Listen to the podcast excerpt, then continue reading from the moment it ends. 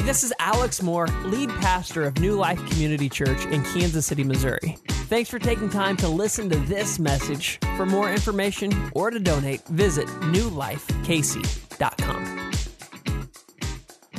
Well, hey, good morning, everyone. My name is Alex. I am the lead pastor here at New Life Community Church. In case you're wondering why people are clapping, that doesn't happen every week, but this is my first week on the job. And so, as a lot of you guys know, uh, my dad started this church back in 1989, and last week he had the baton handoff of leadership. And so, I took the baton. And so, in some regards, this is my first uh, Sunday to preach in this new role. And uh, as the new guy on the job this week, I thought, you know what I need to do? Everybody wants to be their own boss. So I'm going to take a couple days off. and I'm going to get out of town. And I actually did this. And so it was my wife's birthday. So I had a great excuse. And the grandparents were awesome. They're like, we'll come watch the kids. And I was like, yes. And so I was like, let's get out of town. And then we were like, but things cost a lot of money. So I said, but we can still get out of state. So we went to Overland Park and we got a hotel for the night and we found gift cards that people had given us. So we went to olive garden. We found some movie tickets. We hadn't been to a movie in i don't know how long. And so we had a great time getting away and just the two of us enjoying some time together and celebrating my wife's birthday. And so it was a special week um, but my wife she, she looked at me and she said you know for my birthday i would like to go to the harry s. Truman presidential library and museum. Now i've been married for 12 years. And I've always wondered when that moment in time would come in which I would look at my wife and say, Wow, you've gotten old. Folks, the answer is her 34th birthday when she asked to go to the Harry S. Truman Presidential Library and Museum. And I was like, hasn't everybody gone to that who grew up in Kansas City? Like, isn't that everyone's field trip? Like, we all have like a memory of that, I would think. And you grew up, Missy, here. I was like, surely you've been there. She's like, I've never been there and I want to go. And so, um, so we went, we went, we went to Independence, Missouri. Um, and it was the highlight of Independence, Missouri. And so we, we, we went there and, and and, and it wasn't free. They charged us money to get in there, which was disappointing for me. Um, but we, we got there, and, and, and of course, you learn things as an adult going to a museum than you do as a kid. As a kid, you just kind of go along with the flow.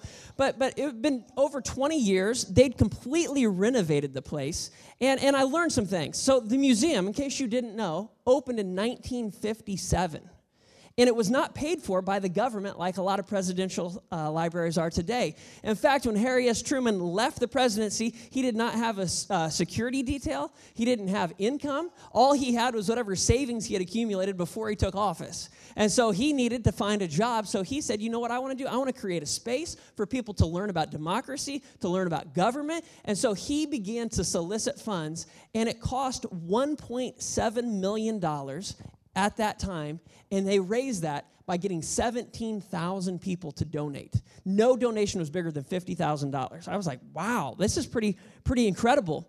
And so uh, when you walk into this place, you learn things because it kind of timelines his term if presidency. And in case you don't know, uh, there were these two big world wars that took place. Uh, and so during the second one of those big world wars, uh, there was a president by the name of FDR who had just taken his like fourth term as the president, and who he selected for his vice president was Harry S. Truman from Independence, Missouri. He was a Missouri senator. And so 82 days into his next term, FDR died. He had a cerebral hemorrhage. And so um, Harry Truman and him had only met together two times privately. And now all of a sudden, Harry Truman is our president during the Second Great World War. Wow. Things I didn't know, and all of a sudden I'm learning. Um, in the same month that FDR died, Harry Truman became president. Later that month, Adolf Hitler committed suicide. And we come to find out that Truman knew nothing about the Manhattan Project or the atomic bomb. And so there were letters being written and memos saying, hey, we should meet together. I should tell you about what's going on. And so all of a sudden he's learning about what this great weapon is. And less than four months after taking the presidency, Truman's making this controversial decision to drop the atomic bomb and essentially end World War II. Now, these are things, I'm gonna be honest, as I left the museum, I never knew. Like, I maybe had heard them at one point in time, but I'd never put all that together. And, and I found myself kind of reflecting on just everything that had transpired in the past. And I realized that my world had been shaped by a man who was born in 1884 and the decisions that he made as a president. And, and had it not been, this is the big thing, if it had not been for that library and museum serving as a memorial, as a place of remembrance, I would have continued to walk in ignorance day after day of the blessings that I have because of the decisions of people before me. So, in the Bible, here's the thing. In the first five books of the Bible, it's called the Torah, we read that God often required his chosen people, who were the Israelites, the Jews, to hold festivals and feasts. And they had these in order to remember the great things God had done for them in their past. And maybe you've heard of some of these things. There was the Feast of Trumpets.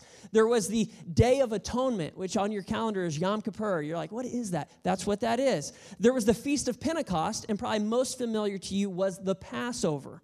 These were all feasts, these were all things that were on the calendar so that they would stop and remember what God had done in their past. They were memorials like our libraries and museums are today to remember what had taken place.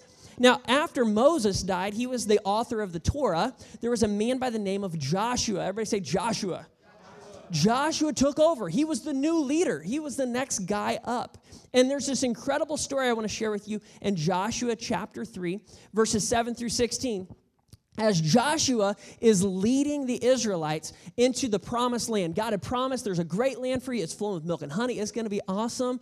I need you, Joshua, to lead the people there. And so they're all trooping along. Everything's going good until they hit this body of water. So check this out. The Lord told Joshua, Today I will begin to make you a great leader in the eyes of all the Israelites. And they will know that I am with you, just as I was with Moses, your predecessor.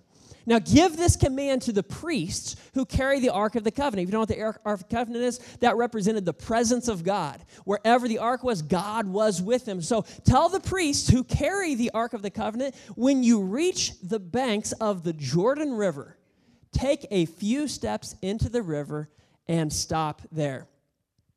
So Joshua told the Israelites, Come and listen to what the Lord your God says. Today you will know that the living God is among you. He will surely drive out the Canaanites, the Hittites, the Hivites, the Perizzites, the Girgashites, the Amorites, and the Jebusites ahead of you. Look, the ark of the covenant which belongs to the Lord of the whole earth, will lead you across the Jordan River. God's presence is going to go before you. Verse 12. Now choose 12 men from the tribes of Israel, one from each tribe. They had like these 12 divisions in this group of people. The priests will carry the ark of the Lord, the Lord of all the earth. As soon as their feet touch the water, the flow of water will be cut off upstream, and the river will stand up like a wall so the people left their camp to cross the Jordan River, and the priests who were carrying the Ark of the Covenant went ahead of them.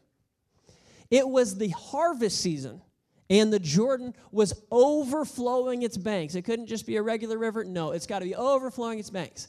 But as soon as the feet of the priests who were carrying the ark touched the water at the river's edge, the water above that point began backing up a great distance away at a town called Adam which is near this other town that I don't know how to say.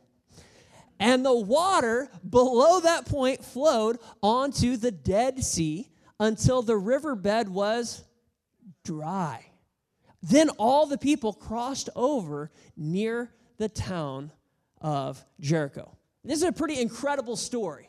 Uh, in case, in case you didn't know, this is your Bible story for the day. So you had the Israelites, they've got to cross over this body of water to get to the land that God has for them. God's presence is going ahead of them, but they just can't do it. The Jordan River, it's not like a lake. This isn't like a small body of water that they're crossing. This is a flowing river. Uh, it's estimated that over 3 billion cubic feet of water flowed through this river annually until about the 1950s when they started to construct some dams to try to use the water differently. And in 1406 BC, when this story is taking place, guess what? The span bridge had not been invented. There was no getting over the river. And so in verse 15, we notice that it was at harvest season. So normally harvest in this area was for barley. It was during the spring, which means that the river would have been at a flood stage due to the melting snow from the mountains of Lebanon. And so when a river's at flood stage, it means that, man, there's a lot more water moving through with strong currents. If you've ever been down to English Landing Park and you've seen that water moving, I don't know how we're going to get across. And so some people say that this river is probably about 100 feet wide. Some probably argue it might have been wider at flood season, and it was at least 10 feet deep all the way across. And so there's no way to move thousands of people from one side to the other side to get from where they are to where God wants to lead them. It would have been impossible to cross. And, and we know that this was such an impossibility because some people say, well, maybe, maybe, maybe there's things going on that would have allowed this to happen. If Jericho, remember the last verse said that they were getting ready to go to Jericho. If Jericho was concerned about this nation crossing over, guess what they would have done? They would have came and stood on the other side of the river with their little swords and their battles spears ready to stop them. But they said, there ain't no way they're getting across the river. Everybody just have a good night's rest. We'll, we'll see you tomorrow. There's no concern. So this is an incredible miracle. It was impossible for this to happen. And this is what I want you to know. And if you want to take some notes, I always think that's good. God specializes in the impossible but often he asks us to do the impractical. God specializes in the impossible. No matter what situation you're in, no matter what you're going through, listen, it is not impossible. There is hope with God, but it's not just going to happen because of Him. He's going to ask you to do something, and it's going to seem impractical. Between the Israelites and the promised land, here's this raging, muddy torrent of water. They don't have rafts, they don't have canoes. How can an entire nation, women, children, supplies, and livestock, not to mention warriors and what gear they have, how can they possibly cross this natural barrier? Like, God could have done a lot of things, right? Like, He could have caused there to be less snow in the winter that landed on the mountains of Lebanon so that by the spring there wouldn't have been as much water. He could have done that. But he didn't do that. That wouldn't have magnified how awesome he is. He could have allowed a cold front to come through. This was me dreaming. I was thinking, how cool would it be? Just a cold storm freezes the river. They walk across on ice. God could do anything, right? He could have done that, but that's not what he did.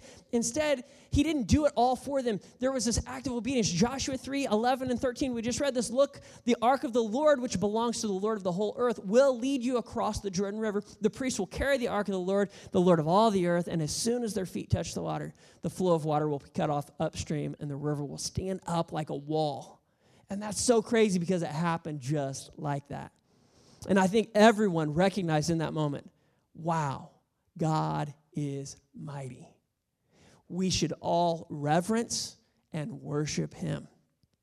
But here's what I want to zoom in on, and this is the focus of the day, because our message today is called Living Stones. It's what happened next after this incredible miracle moment they crossed over. In Joshua chapter 4, we read this that when all the people had crossed the Jordan, the Lord said to Joshua, Now choose 12 men, one from each tribe, and tell them, Take 12 stones from the very place where the priests are standing in the middle of the Jordan. And I want you to carry them out and pile them up at the place that we're going to camp tonight. And at the end of the chapter, in verse 19, we read this that the people crossed the Jordan River on the 10th day of the first month.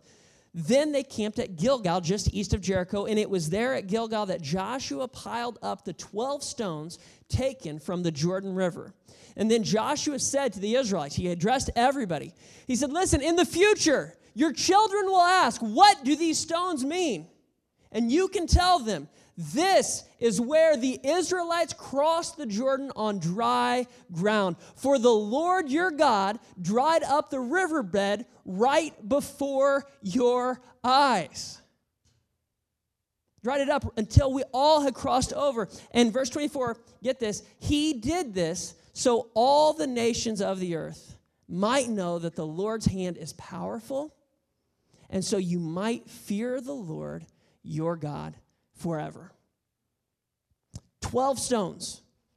12 stones are set up as a memorial. I don't think there were pebbles. I think that there were stones. I think they're big. They had to set them up. They were significant enough that they remain for generations to come so that children would ask, What is up with those 12 stones? Here was this memorial, this place of remembrance that God instructed to have set up so that the future generations would never forget who God is. So, what do the stones represent? The stones represent God's presence in a specific location. They represent his overwhelming might and a reminder for us to fear or to reverence and worship him. And get this the stones actually enabled future generations to understand and participate spiritually in the crossing of the Jordan River that those 12 tribes had experienced. Future generations who weren't a part of that could look at those stones and know what God had done that provided for them the life that they have today.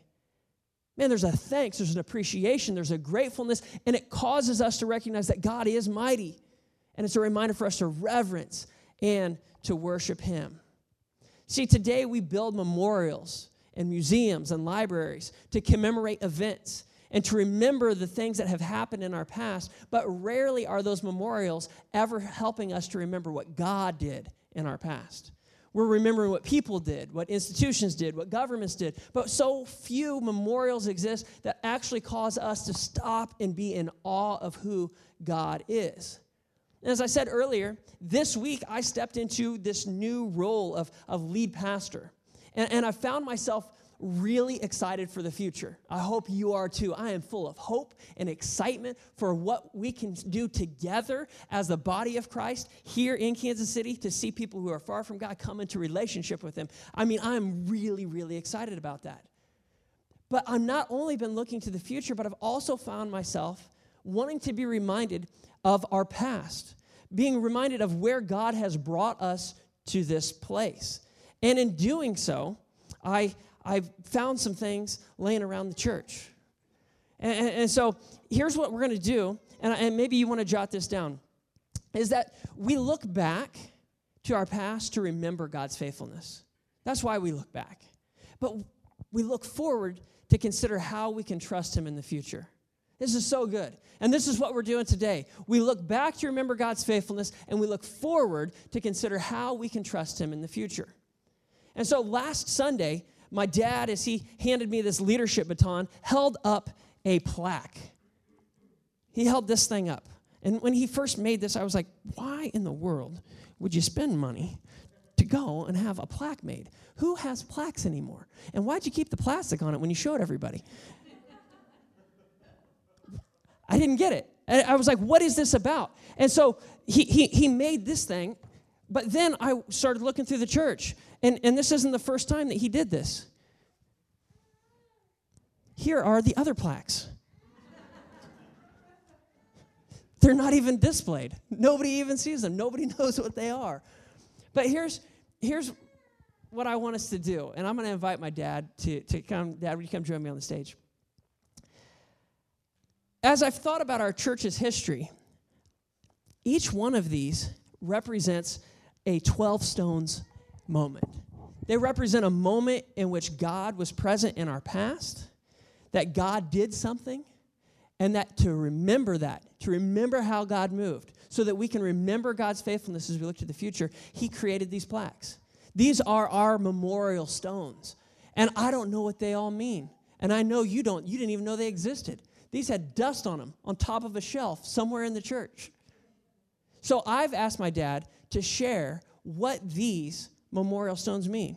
How did God move in our past, and how might that build our faith today as we look at moving into the future? So, you guys ready to hear some stories? All right, here we go. Dad, here's the first one. Charter members of New Life Community Church. Uh, I think from what Pastor Alex is saying, I agree with uh, what. Can you put that back up, that last thing? The stones, not the stones. We look back. There we go. We look back to remember, but there's a time. It doesn't start with the looking back. The, there's a time that you have to have faith. There's nothing to look back to if nothing happened. And so the beginning of it is you have to have faith to do something. You believe God said something. In our situation with this, God had spoken to my wife and I. We've, we felt. Now, listen, people always talk about God said something. We didn't get a phone call. You know, it's not like, said, how do you know it was God? Well, I just know. You hear people talking. I don't know. Maybe. But, you know, you, you believe this is something that for me, the way I look at it, is this something I know I would never have thought up. It was something I didn't want to do. so why would I say That, no, it's coming from somewhere, and it wasn't from the devil because it was about doing something good for God. So, uh, so we believe God had called us to start a church. But we had no money, we had no resource, we had no people.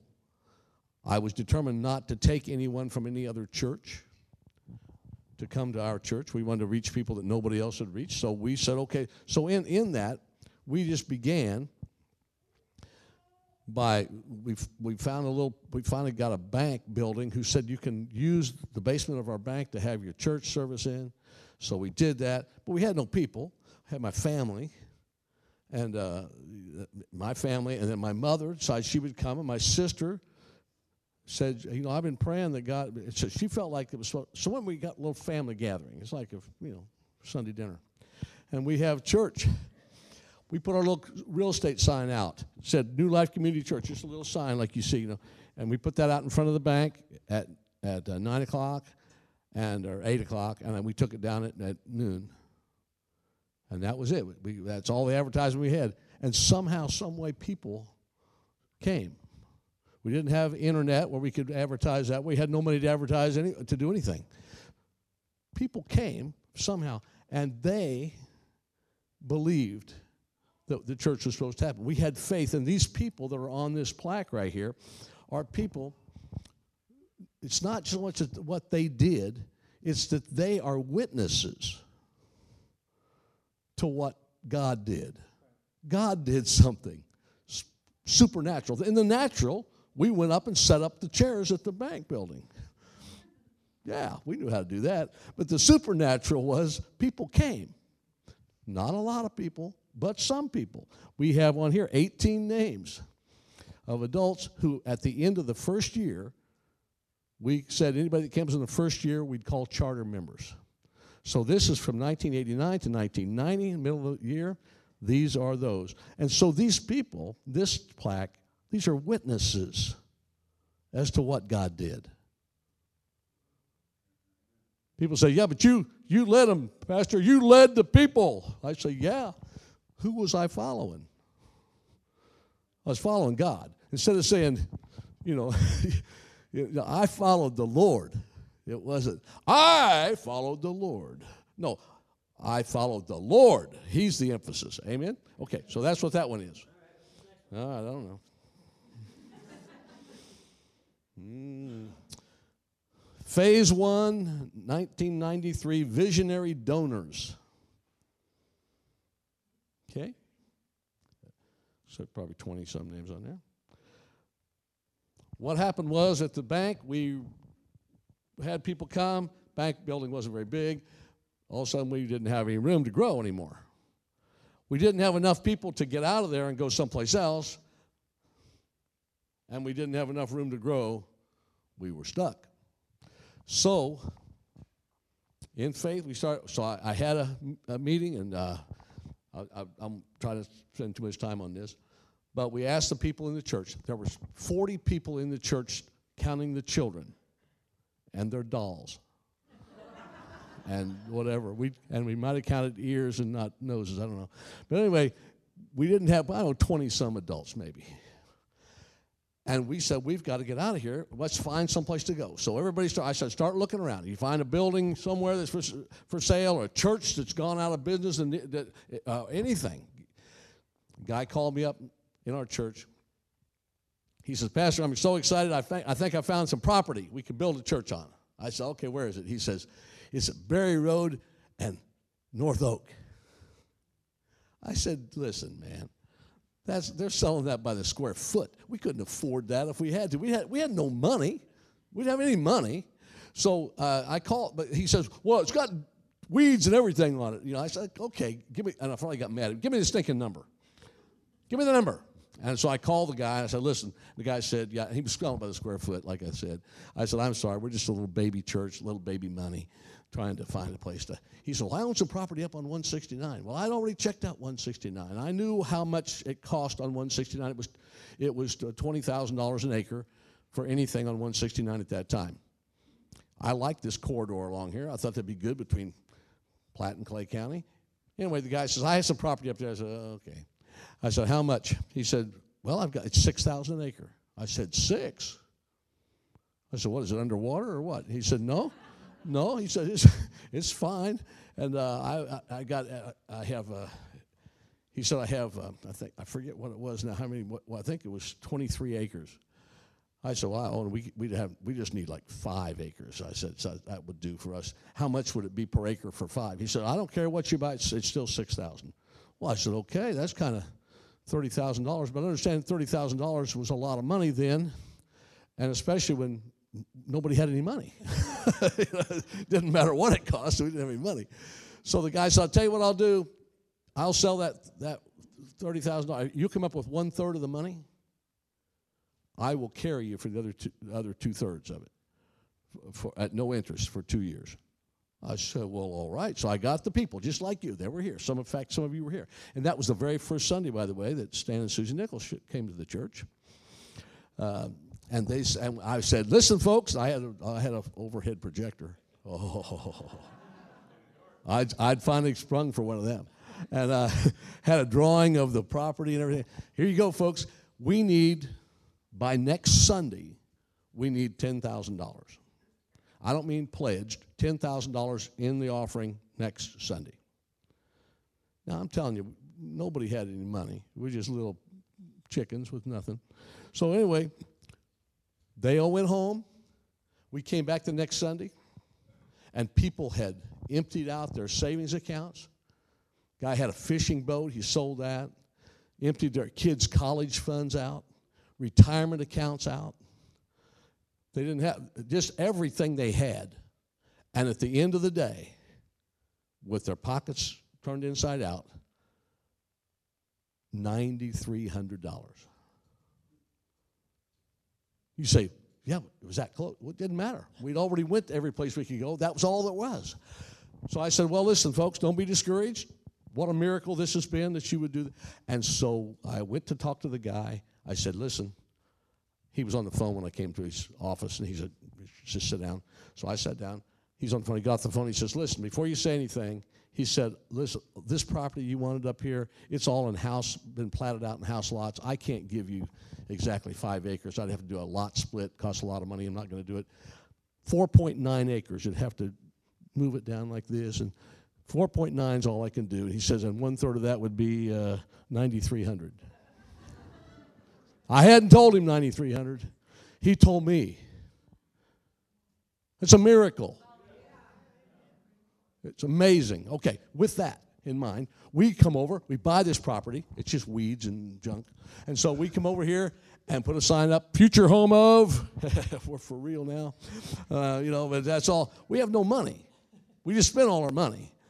But we have to come up with money to buy. And out of nowhere, I have I have an uncle who was very wealthy who was not interested in doing anything to help me.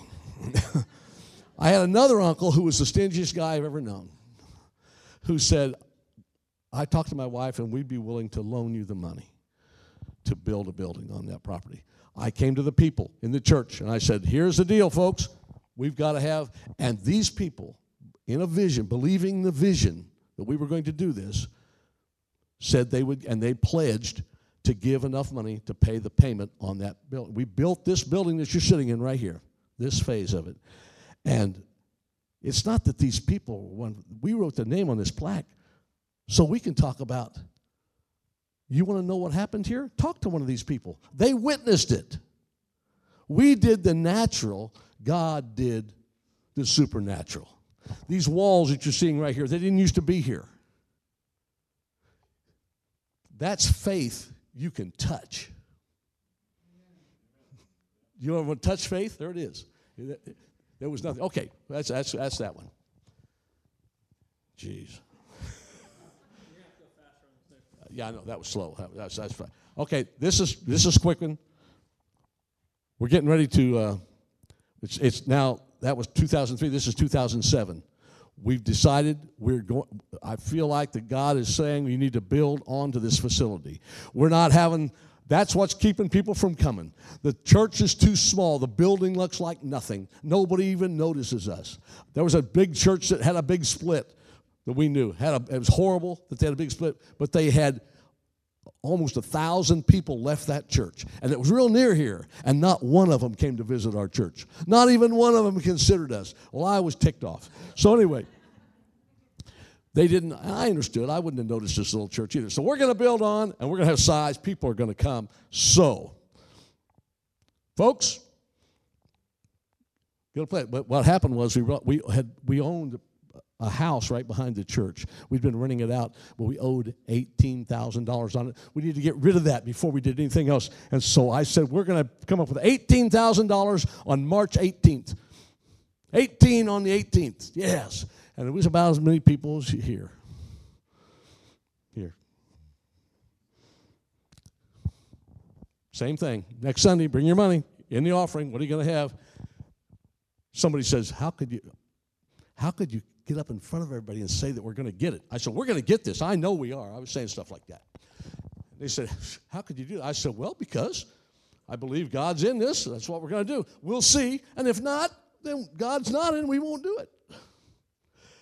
Next week, short, long story short, came up, everybody gave their money. We counted it up. $39,803 not 18,000, over twice. It was a miracle. It was amazing. But the thing is, you say, so what? This is all this is is people that test could testify. Yeah, they gave, but they saw it. They were here. They watched it happen. Get the next one. Guess we gotta go quick. Because the next one is, is really exciting because this is when we said we're going to build the building, $1.2 million. We had 76 people in the church, that's counting the children and the dolls again. This is in addition to what you normally give. Would you pledge to make a building payment? I found out what it would cost to pay a $1.2 million loan payment. And the people here said, We believe in this, even though there was no reason to believe. They just believed that God said this. If the pastor's leading you, you we believe that you're hearing the Lord. Good. And I was doing it because I believed I was hearing the Lord. And these people witnessed we built the building. We got a loan for the building. Nobody could believe we even got the money. It was a miracle. But God, because of our faith, the faith first, we trusted God. He was faithful. Amen? And because of that, we can testify to the greatness of God, not the greatness of these people. These are me. Listen, I would have never picked me to be a pastor in the first place. I know me.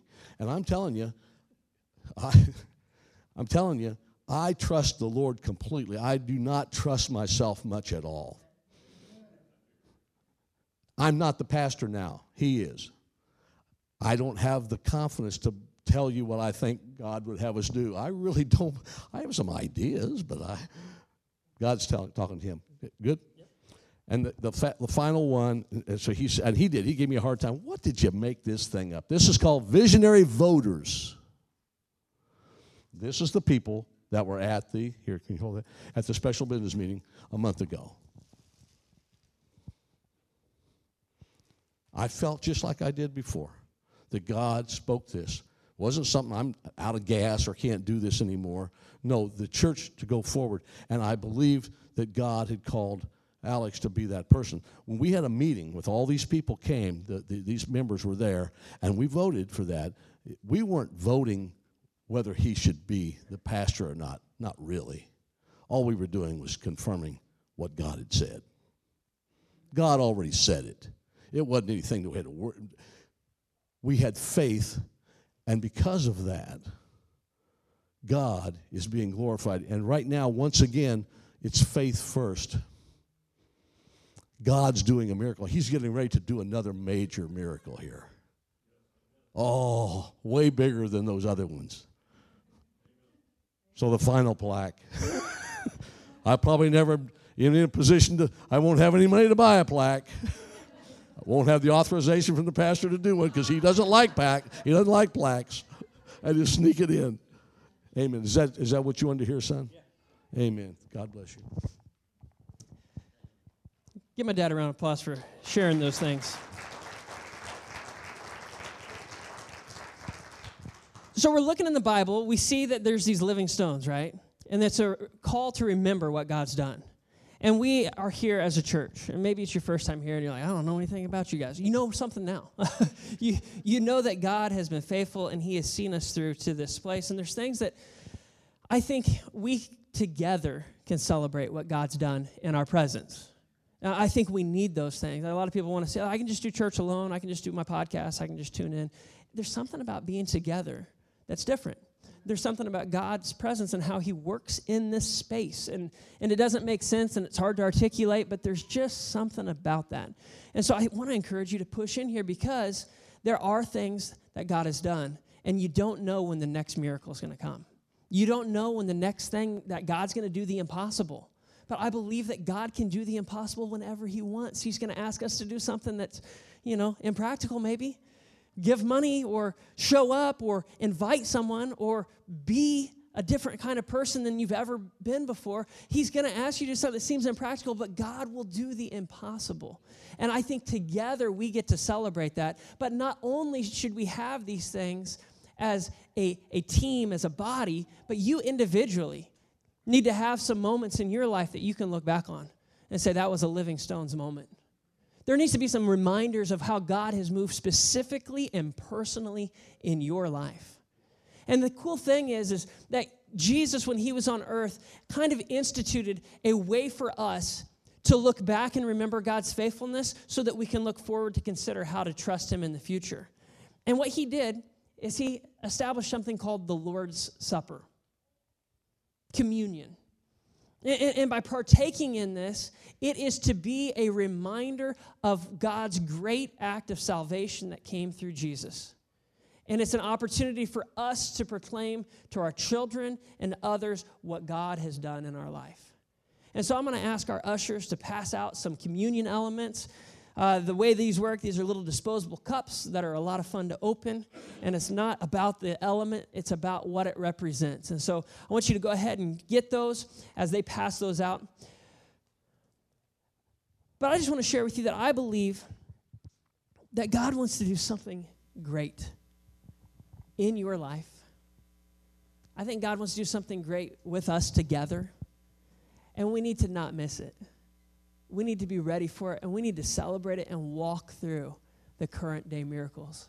But we can never lose sight that it's all about Jesus. It's because of what Jesus did. We're going to celebrate it this Christmas season that God so loved the world that he sent his one and only Son to come so that whosoever, man, this is an invitation to all ages, all ethnicities, anyone and everyone that if they would believe, whosoever would believe, might not perish, but have everlasting life, life without end. And even Jesus himself said that he came so that we might have life and have it abundantly. So this morning, we're going to partake of communion. And this is an opportunity for us to reflect back on what God has done in our life. And, and you may be here and you may be holding this communion element and be like, I don't know if God's really done anything in my life. I don't even know if I'm all in on this Christian thing. Well, here's, here's what I would say to you is that I do believe that God's been involved in your life, whether you've recognized it or not. God's been trying to draw you to Him. God's been so kind to you and gracious to you. God's protected you, God's kept you, God's been present. You maybe never noticed Him before, but you're still breathing, you're still here. And God has been faithful to sustain you to this point, and He's been doing it so that you would say, God, I trust you with my life. I give you my life. And so if you say, I don't have one of these memorial moments, I don't have a living stones moment, let today be that day.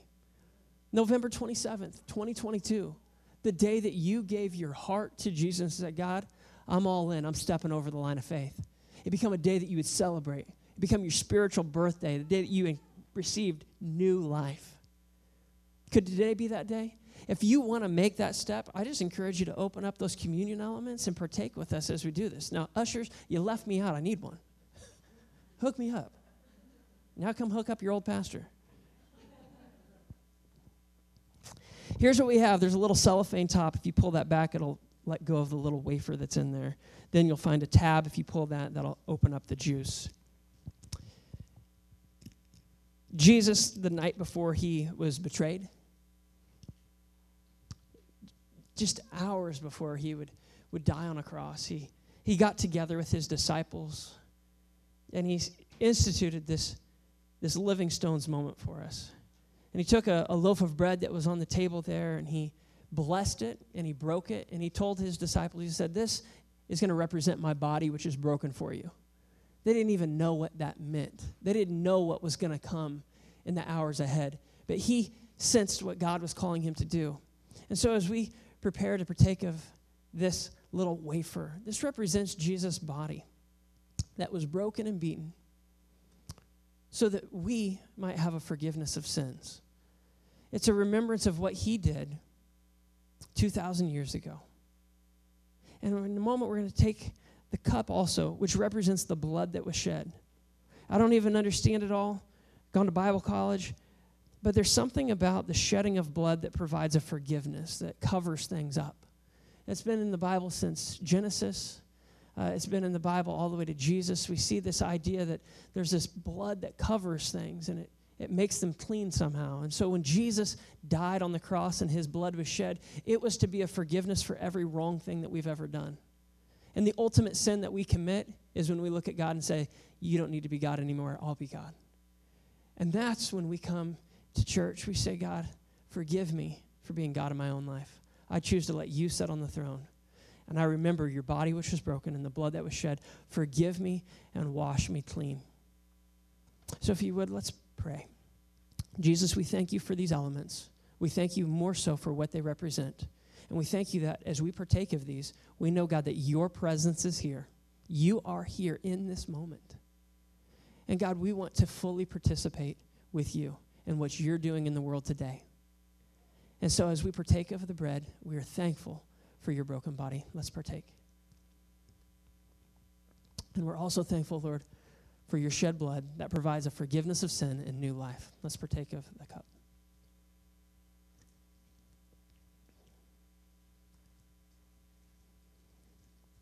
And would you agree with me in this prayer of thanks? God, I thank you that you sent your son Jesus to die on a cross so that we might have a forgiveness of sins, so that we might have a hope for the future. Lord, we can always in faith say that the best is yet to come because until we are in your presence, God, the best is still yet to come. And God, we believe that the best days that we have are ahead of us, not behind us. We look to the past and remember what you've done, not only for us in this church, but we remember what you did in the Bible times and how you've been faithful.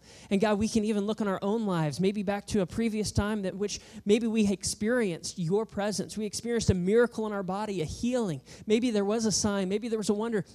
But Lord, even if we don't have that story, the fact, Lord, that you would save us is a miracle. And we are so thankful for who you are and what you've done. God, that we want to enter our future with great hope and anticipation for the future.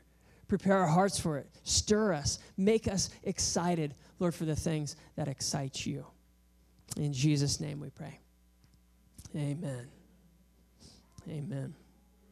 The future may be exciting or it may be frightening to contemplate, but we can always trust God's faithfulness and His love for us, no matter what difficult challenges we may face. And the blessing of being a part of a church is you don't have to face it alone. Would you stand with me? Something we're going to do in the weeks to come is we're going to end each service with a priestly blessing that we find in the Bible. This is something that if you came from maybe a more liturgical church, uh, maybe you've heard this before. But this is found uh, in Numbers, and we'll go ahead and put it up here so you can see it. Inside of this, and maybe we'll unpack it in the weeks to come, are six blessings. And what I want for you each week as we dismiss, as we prepare to leave this place, is to receive these blessings. And so, um, today, would you do this for me? Maybe it's a little weird. Would you just open your hands? We're almost in the Christmas season, and I'm gonna. Uh, this is a blessing that I want to give. This is a blessing that we're going to invoke upon God. This is an invocation of His blessing. May the Lord bless you and keep you. The Lord make his face to shine upon you and be gracious to you. The Lord lift up his countenance upon you and give you peace.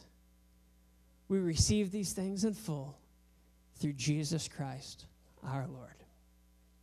Amen. Thank you for listening to this message. For more information, please visit newlifekc.com.